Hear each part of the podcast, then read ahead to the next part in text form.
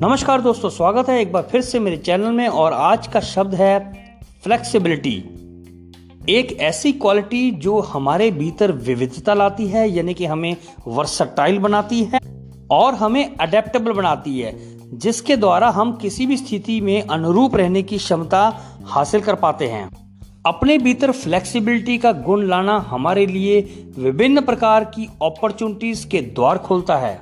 और इस गुण को अपने भीतर विकसित करने के लिए हमेशा खुले विचारों वाला बने रहना, हमेशा आने वाली सिचुएशन को एक्सेप्ट करना और एक अच्छे स्टूडेंट की तरह निरंतर सीखते रहना बहुत ज़रूरी है।